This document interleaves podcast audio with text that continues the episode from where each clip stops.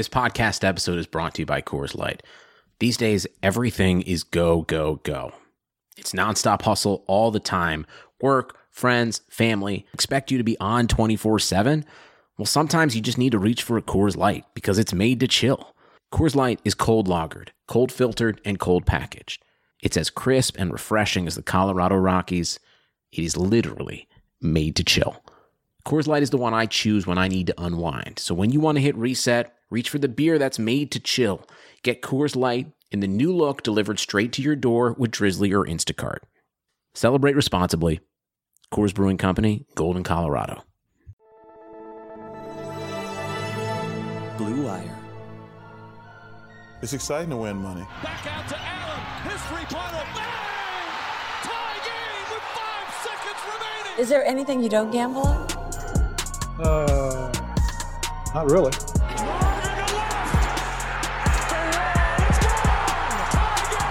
Gambling gods, fickle bunch. Oh yeah, so easily offended. Gambling's not your problem. You're just an idiot.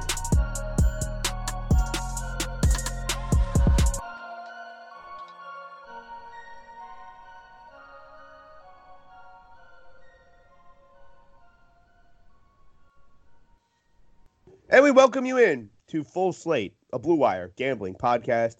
My name is Greg Frank. You can find me and all of my gambling picks on Twitter at Undercover Greg, joined as always by my partner in crime.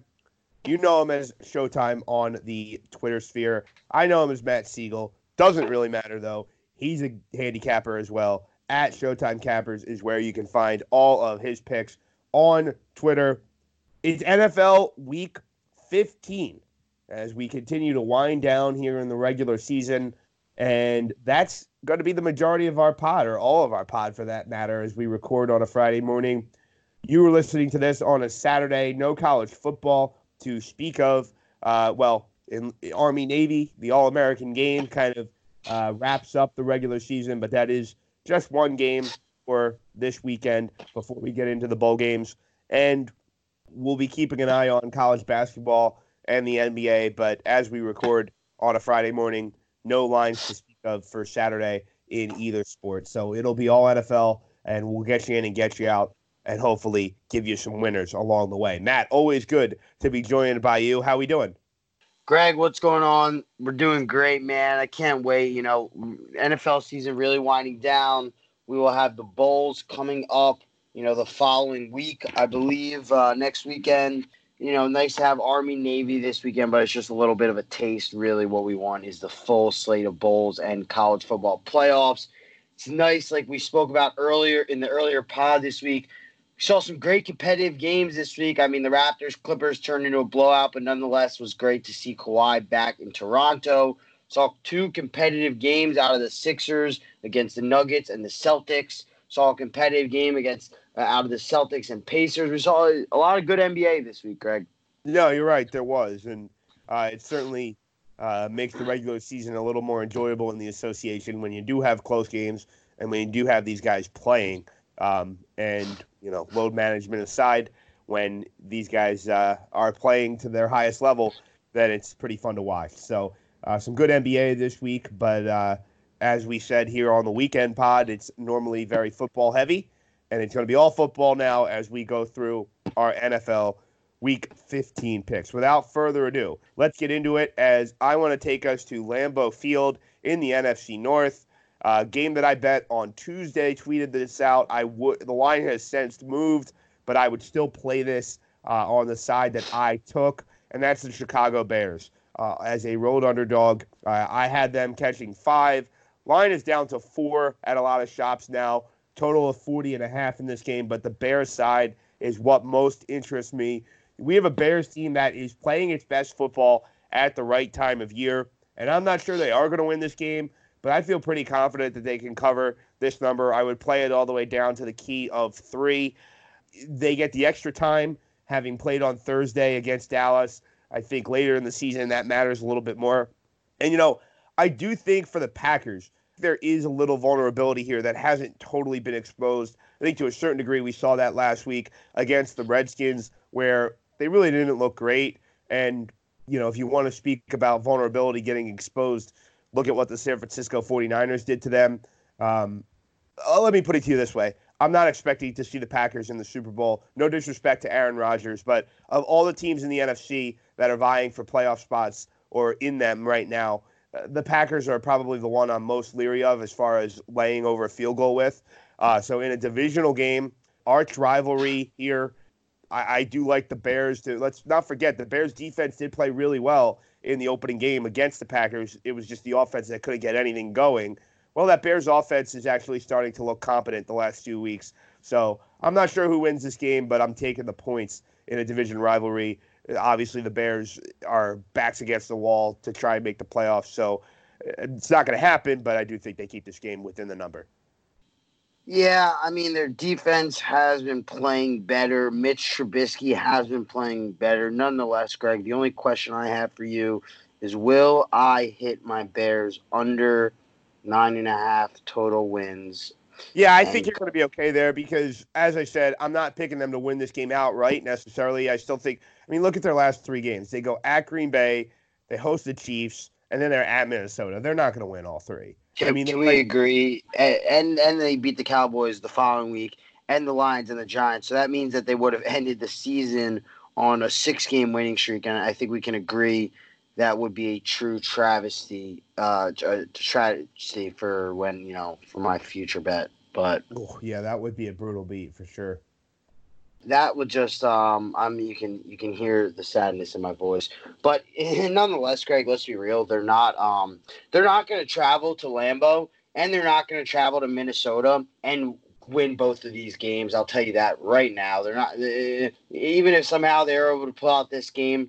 You know what that means? That just means that game to the Vikings, Week 17, probably means that much more for them to win that game, because the Packers would have lost that game, although the Vikings and Packers would have played the week before. But nonetheless, this game still matters to the Packers, with them being one game above the Vikings, and the Vikings on the road at the Chargers this week. So if the Packers can pull off this win and the Vikings lose, you know, then going into their matchup in Week 16, the Packers now hold 2 games. So it takes a lot of pressure off the following game. So this, nonetheless, is an important game to the Packers, and they will look to sweep the Bears, as we know they won on the road opening night of this season. Let me ask you, before we move on to our next game, how do you see this NFC North shaking out? Do you think it changes in the sense that, you know, Minnesota jumps Green Bay, or it sounds like we're not really giving Chicago much of a chance to run the table, or is it going to stay the way it is with Green Bay winning the division? You know, how do you see it unfolding? I see Green Bay Green Bay is going to beat the Bears this weekend, that's for sure. And I do think the Vikings. I think the Vikings could drop this game to the Chargers. I'm not sold on it. I'm not playing the Chargers, but it's a tough game, and I think the Vikings could be caught napping. Not napping per se, but just the Chargers had a great game last week. They put up 45 points. This is still a determined Phillip Rivers. You know, he never quits. He plays hard. This Chargers team plays hard, nonetheless. So they could drop that game, and then it comes down to Week 16, and the Vikings would be home, because if they were to win that game, then they'll move into first place. If the Packers were to win that game, then they would clinch the division, and the Vikings would be playing for the wild card that Week 17 against the Bears. So I do like my chances of the Bears losing, because that game would still mean something to the Vikings, and the Packers would travel to the sorry Lions Week 17, where they would easily be able to pick up a W. So look, I mean, we've thought this for the past couple weeks, that this division will come down to Week 16 when the Packers and Vikings face off, and I think it truly will. Vikings with the home edge. I'm going to side with the Vikings, but I can't ever count out that man Aaron Rodgers, especially when Kirk Cousins goes against winning teams. We know his track record. Greg, that game's on a Monday night. Kirk Cousins 0-8 on Monday night. I mean, that was the story when they lost to the Seahawks Monday night earlier this year. You know that's all they're going to be talking about all day long. Does Kirk Cousins break the streak and become 1-8, or does he continue the worst Monday Night Football streak in NFL history and move to 0-9? You know, only time will tell. But I do want to add, kind of pull for Mr. Kirk. The Vikings will also need the Packers to lose one of their other games, because the Packers have not lost in the division, and the Vikings have 2 divisional losses. They lost at Lambeau and at Soldier Field. So if the Vikings are to win Monday night, that would get them even with the Packers, but then the divisional record would be the tiebreaker, which the Packers hold. So they would need another loss for the Packers. So it is looking like the Packers will be able to hold on here.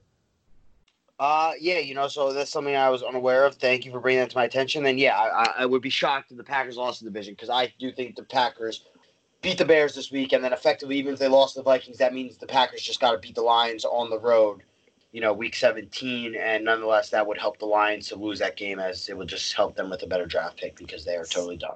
Speaking of the Lions, let's stay in the NFC North and keep things moving. We're going to Ford Field where you have your first pick. Detroit hosting Tampa Bay. Lions are a 3.5-point pup. Total of 45.5 in this one. What's your play here, Matt? Yeah, my play's the over here, Greg. I mean, I feel like every single time the Tampa Bay Buccaneers play in a game, there is just a crap ton of points scored in their games.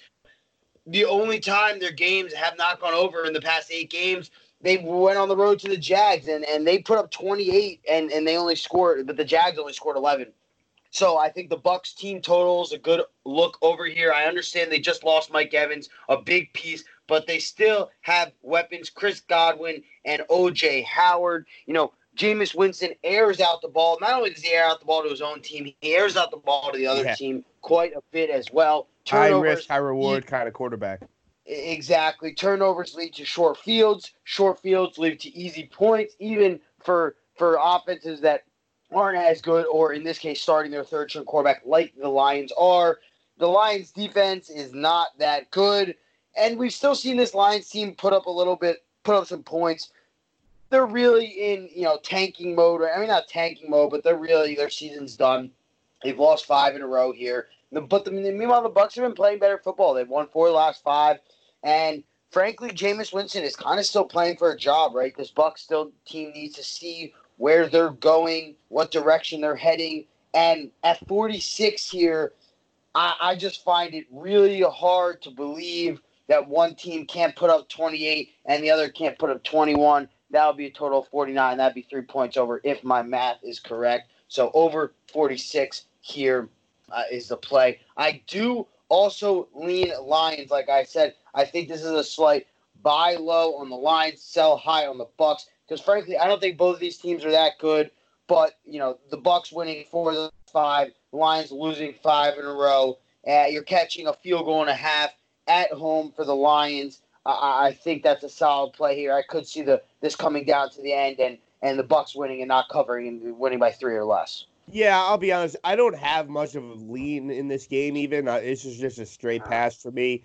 Tampa has been a team that seems to attract a lot of sharp money week in and week out, but at the same time, over a field goal on the road with a Bucs team that, you know, let's not mince our words here. Their season's over too. So I think this game probably comes down to whoever's less dead as far as the side.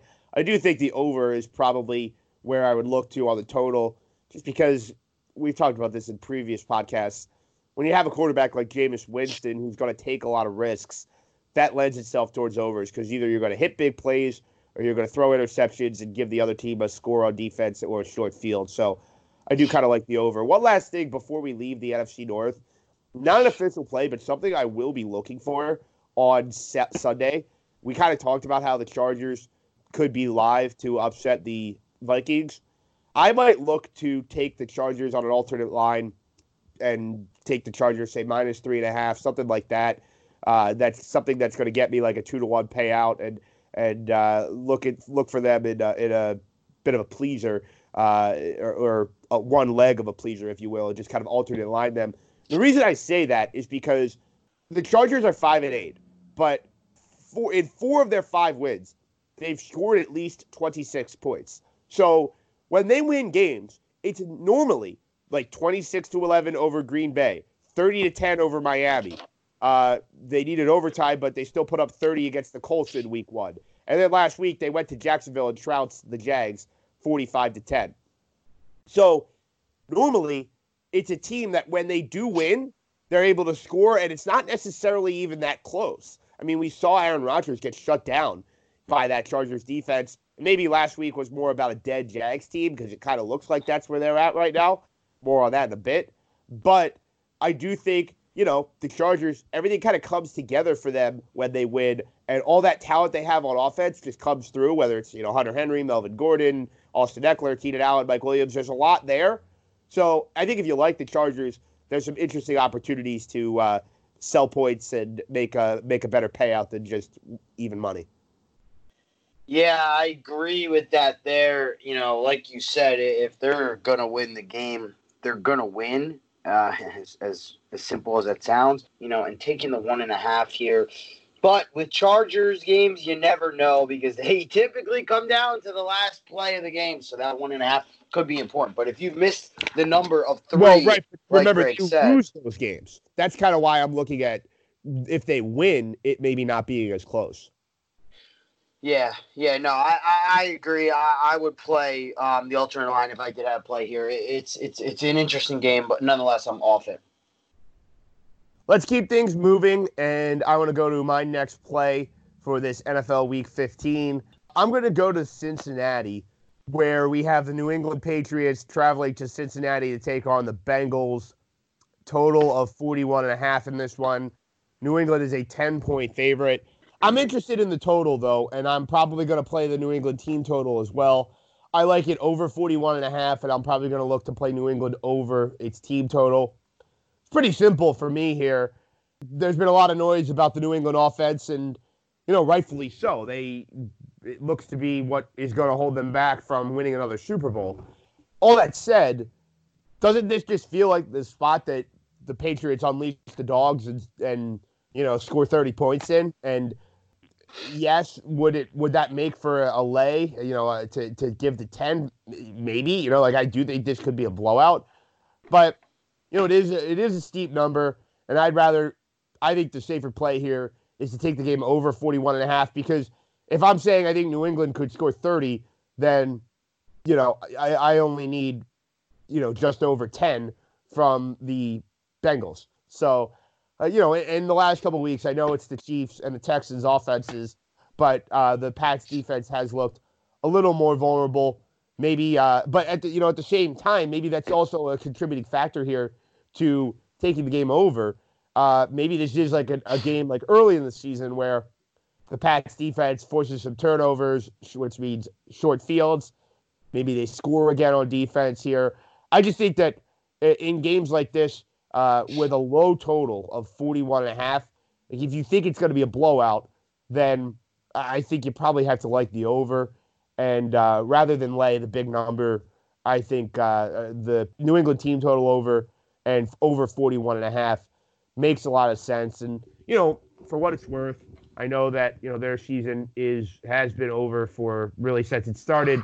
But the Cincinnati Bengals have at least looked competent as an offense with Andy Dalton back there. And, you know, 19 points last week, 22 points the week before against the Jets. I don't even think they need to get to, you know, if they score 2 touchdowns here, I'm very confident that this game gets over the total. So over 41.5 and the New England team total over will be something I'm looking at. You're confident in the Bengals scoring 2 touchdowns against the Patriots, Greg? No, I'm not. But I do think that they could. Like, I'm confident in them getting 10. I'll say that.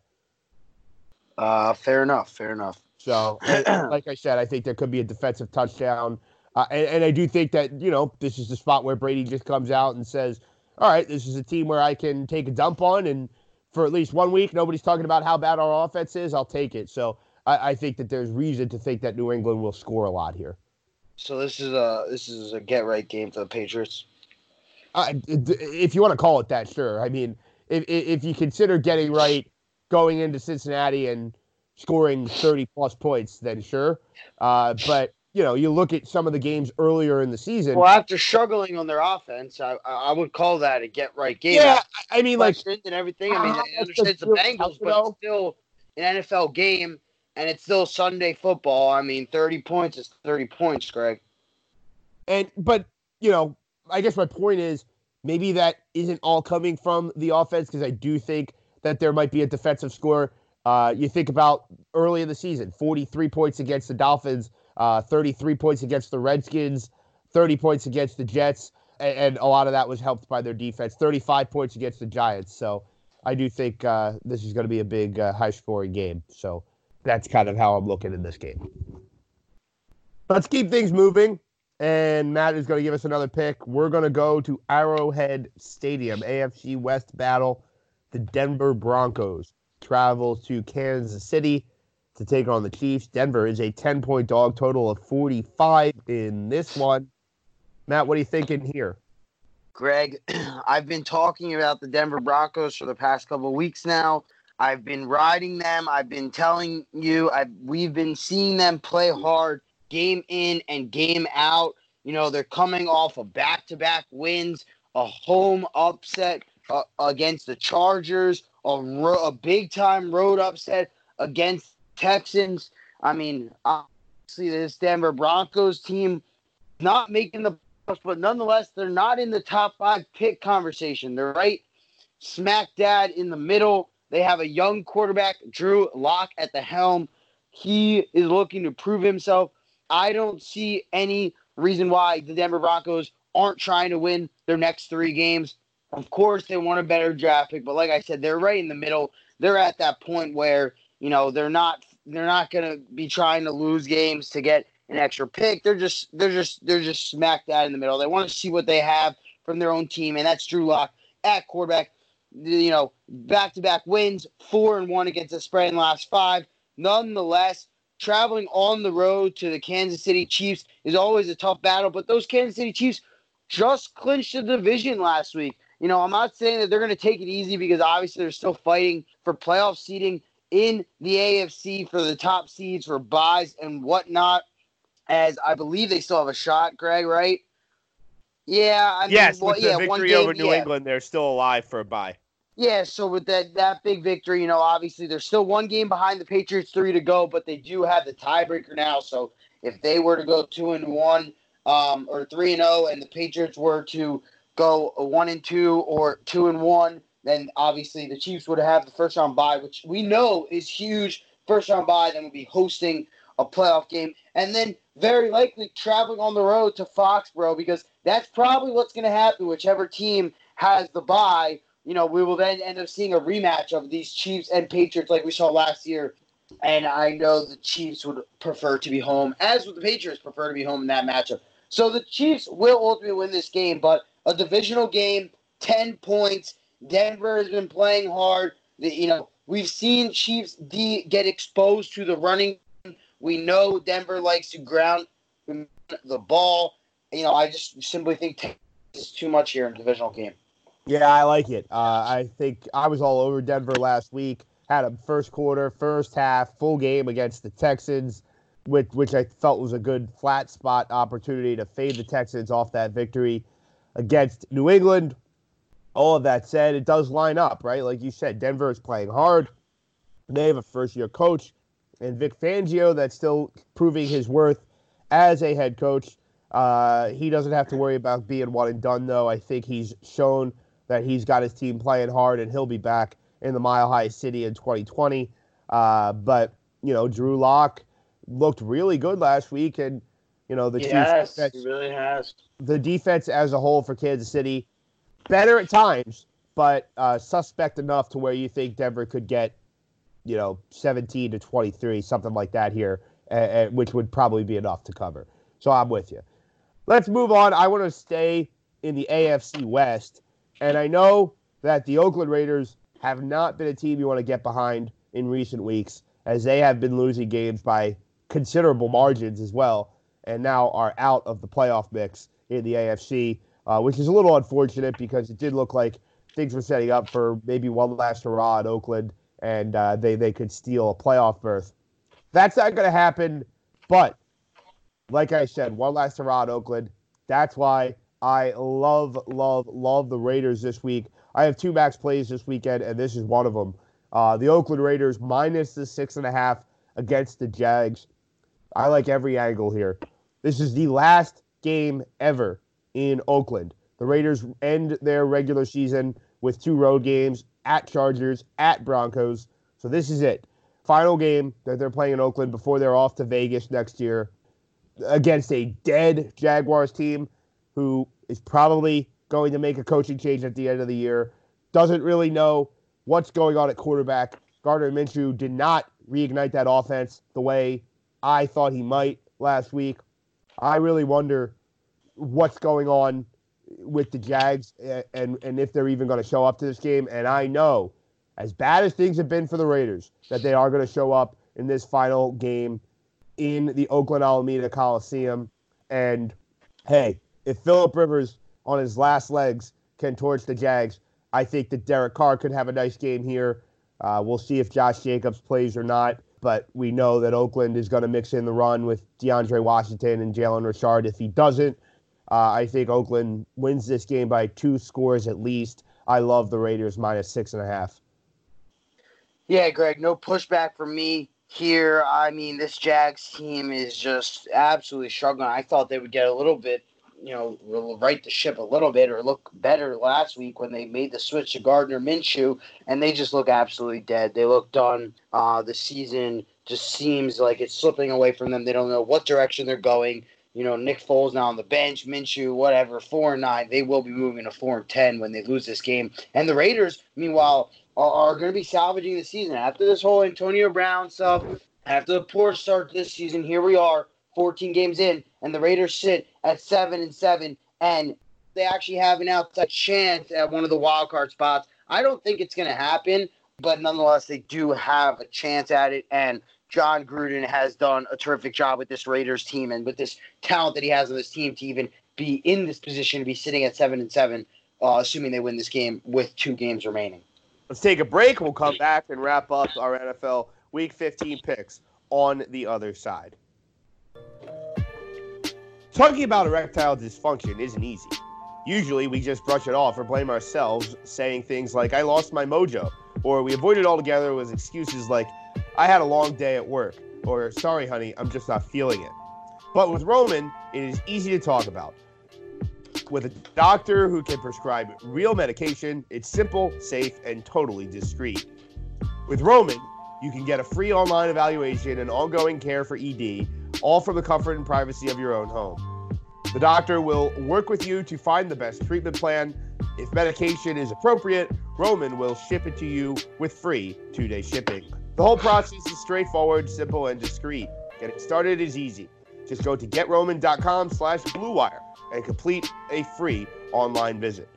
Erectile dysfunction used to be tough to tackle, but now there's Roman. Complete an online visit today to connect with a doctor to take care of it.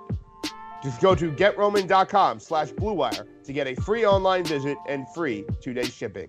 That's GetRoman.com/BlueWire for a free visit to get started.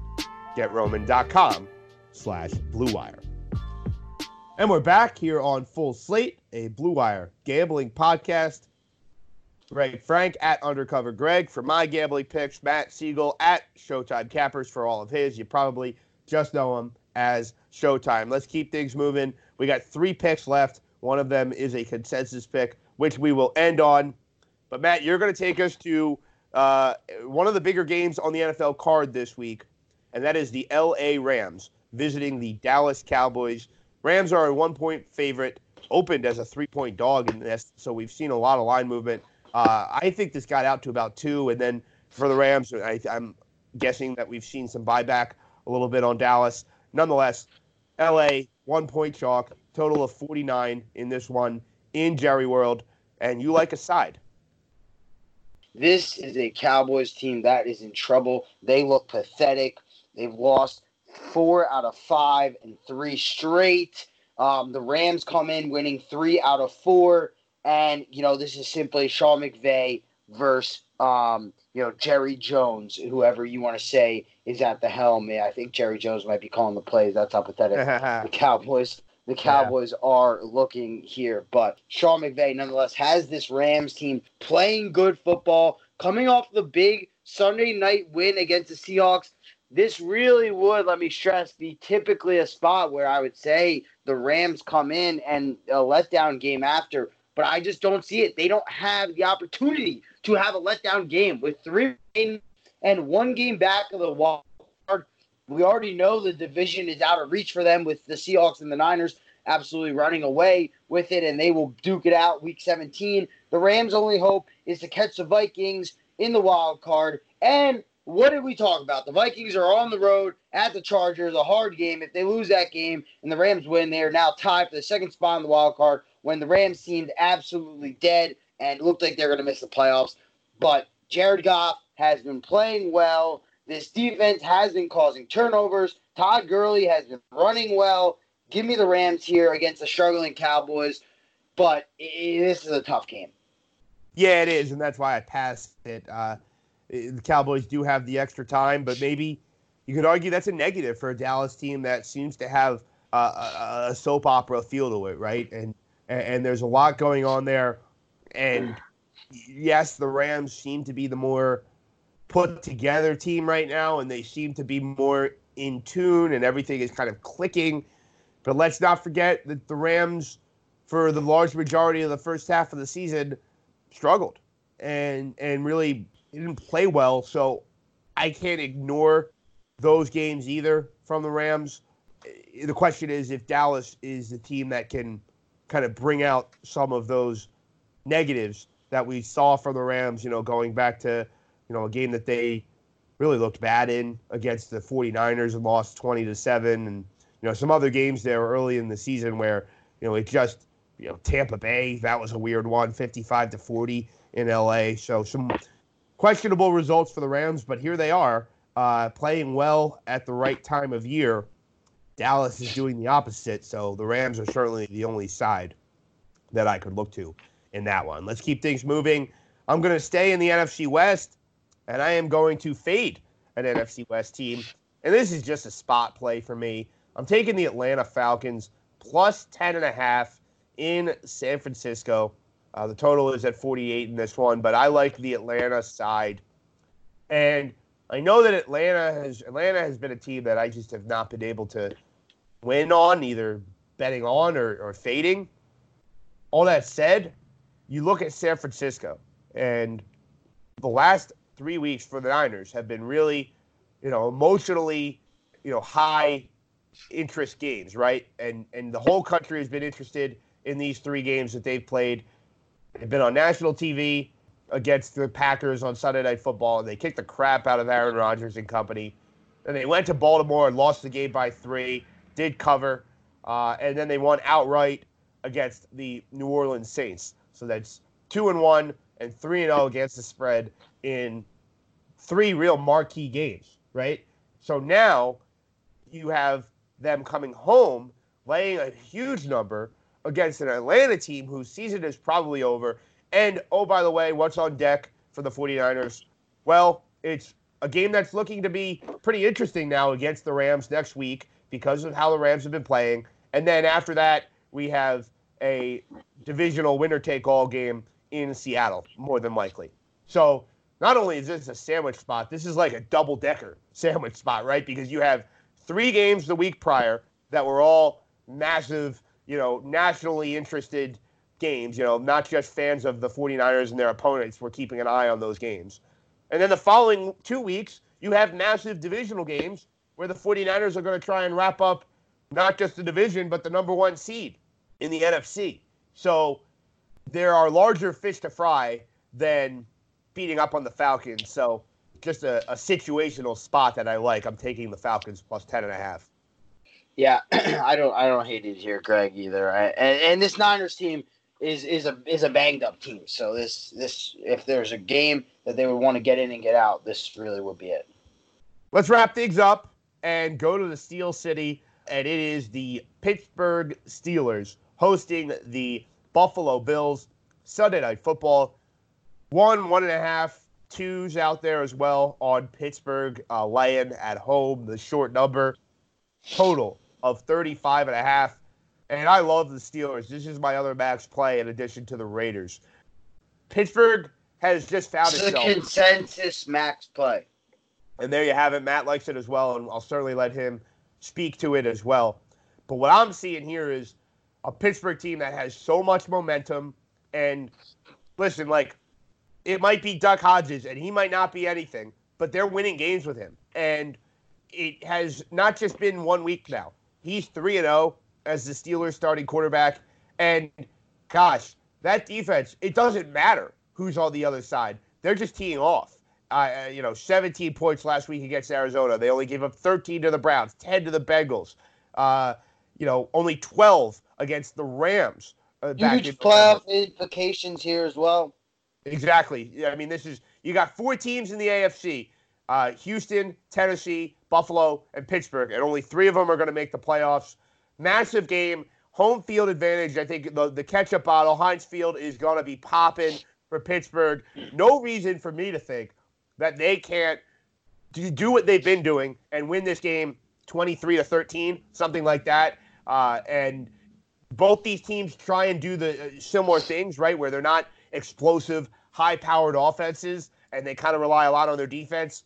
Well, normally I think the energy and the emotions of the home field can also help with a defensive-oriented team, and it really hasn't mattered for Pittsburgh. Their defense has been dominant on any field really this year, but I love them on Sunday Night Football under the bright lights to keep things rolling.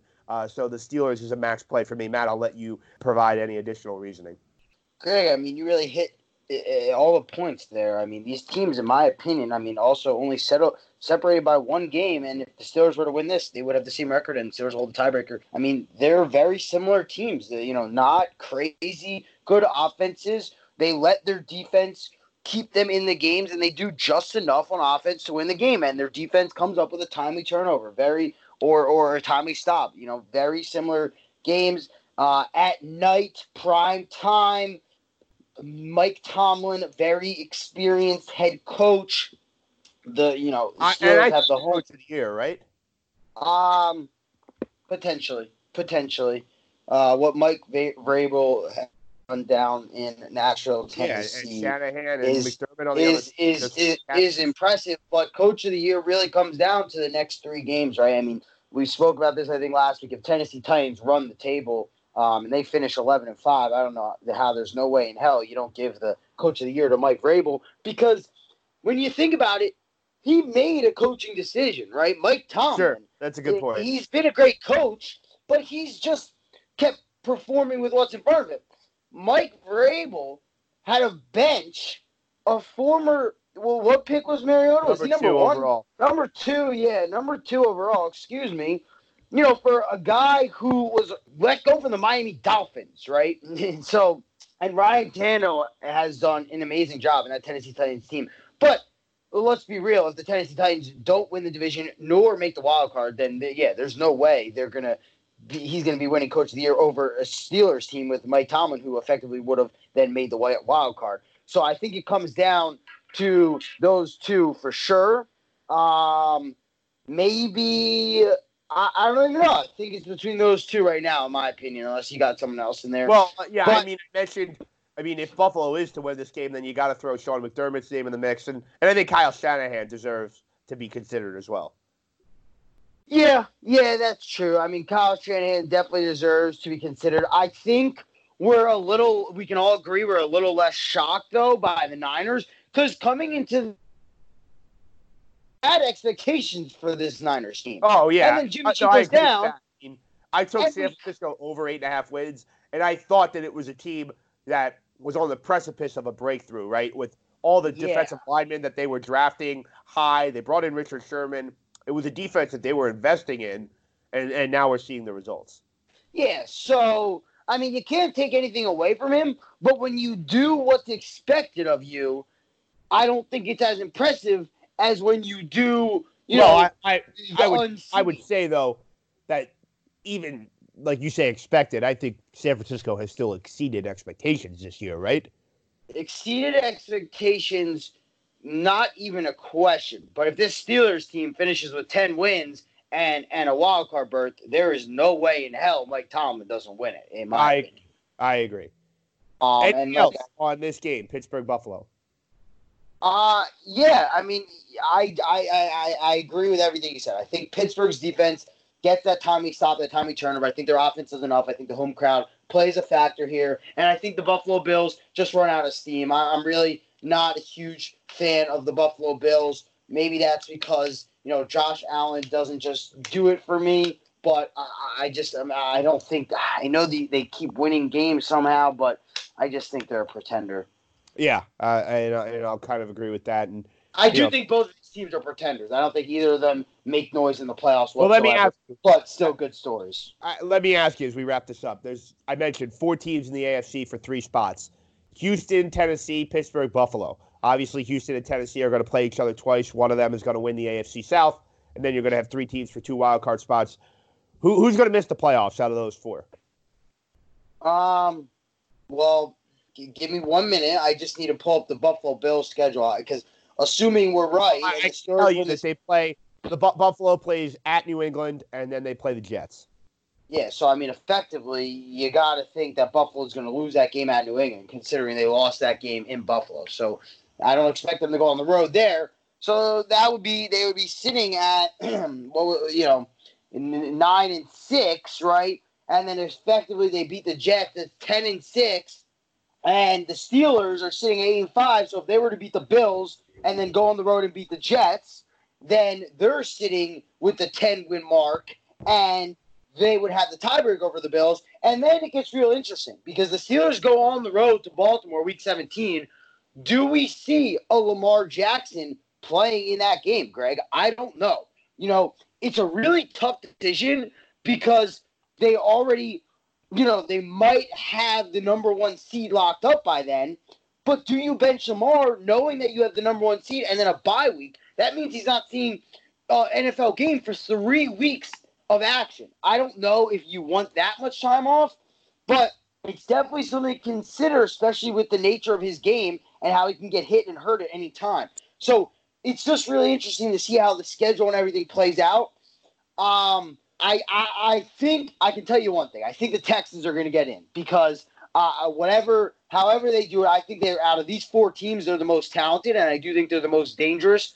If they are in the playoffs, they have that home game Week 17 against the Titans, and they play on the road. I think at worst they can go 1-1 there. If they go 1-1 there, Greg, just as we spoke, they have a better divisional record than the Titans because the Titans dropped the game to the Jaguars.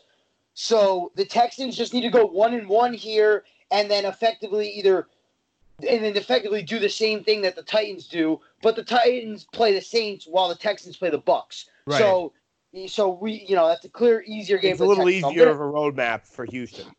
Exactly. So if you say the Titans go 1-1 with the Texans and they split, and then you say they lose to the Saints, that would be the Titans on the outside looking in, and I think that's where I'm going to have to go because, frankly, they just have the toughest game out of all three. Like we said, the Steelers could punch their ticket by winning this game and having the tiebreak over the Bills, and then they might get lucky playing the Ravens Week 17.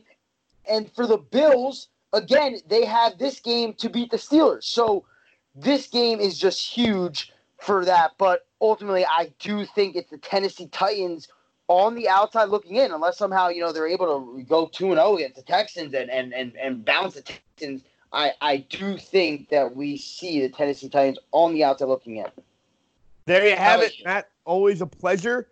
I know you're going to be on a little bit of a vacation, so enjoy your cruise, and we'll do it again. Who's out for you, Greg? Hold on. Who's out for you? Who's out for me? I'm actually going to say Buffalo because I do think Tennessee can win both those Houston games, even if they lose against New Orleans. So I think you're going to see both AFC South teams make it, and you're going to see Pittsburgh win this game and have tiebreak over Buffalo. Texans still win the wild card? Right. If they lose? So you're saying the Texans are going to make the wild card at 9-7, but because the Bills... Well, wait, hang on. Buffalo has 4 losses. Buffalo would be 9-7, effectively. You're right. If they lose to the Steelers and lose to the Patriots. I mean, they would be 10-6, and then if they beat the... My mistake. So then I would say I'll change my answer there. So you're the Texans. The Texans. No. I've been anti-Texans for a while, and it seems like yes, they have a lot of talent, but the coaching staff and O'Brien just never seems to maximize his roster, and there was nothing more emblematic about the Texans than last week when you have a spot where just follow it up and win that game after winning against the Patriots. You got a Denver team coming in Well, Greg, you can get some nice odds on that, by the way, because you're now asking the Tennessee Titans to win two divisional games on the road and at home. And now, you know, when the Texans just need to win one of them, it doesn't matter. But yeah, see, I see where you're going with that, and I guess I understand. Yeah, like I feel good about Tennessee winning this week in Nashville, and you know, then I think that, you know, changes things a little bit. If then you have Houston in the wild card spot and. You know, let's not act like Tennessee.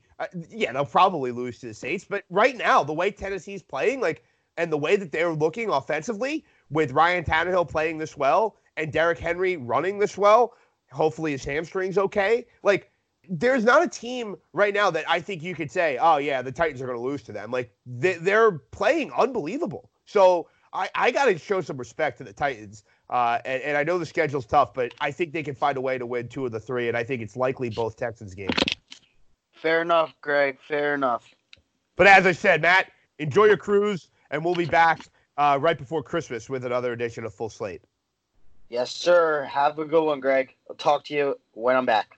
This has been Full Slate, a Blue Wire gambling podcast. Thanks to everybody for listening, and please play responsibly. Sugar Ray Leonard, Roberto Duran, Marvelous Marvin Hagler, and Thomas Hearns. Legends, whose four-way rivalry defined one of the greatest eras in boxing history. Relive their decade of dominance in a new Showtime sports documentary, The Kings, a 4-part series now streaming on Showtime.